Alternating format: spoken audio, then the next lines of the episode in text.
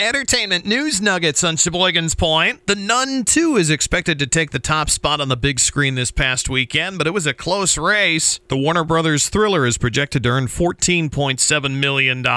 Disney's new murder mystery, A Haunting in Venice, is projected to earn 14.5 million. Regardless of which film comes out on top, it's been a slow weekend at the movies. It's on track to be the second worst weekend this year. Drew Barrymore has changed her mind and is pressing pause on the return of her daytime TV talk show. She said that the Drew Barrymore show would not come back until the writer's strike ends, saying that she listened to everyone and has no words to express her deepest apologies to anyone hurt. She faced backlash for her decision to resume the show despite the ongoing labor strikes across Hollywood. Dwayne The Rock Johnson is back in the ring. The wrestling legend made a surprise return to the WWE in Denver's Ball Arena Friday night. The last time Johnson wrestled was back in 2019. Olivia Rodrigo is reacting to having fans of all ages. She said she's really excited by the way people are getting behind an artist that normally would be deemed for young people. She said it's been a fun experience interacting with fans who are her age and going through some of the same struggles while also meeting their parents who can remember experiencing the same things. She likes that people are starting to take teenage girl music a little more seriously. And Billie Eilish is dropping hints about her next studio album. While she was in Atlanta over the weekend, she took a moment to address the crowd. She said she'll see them after the next album comes out. The third album will be her follow up to her 2021 success. She said her and her brother Finneas have been working on the new album since last year. Entertainment news nuggets on Sheboygan's Point.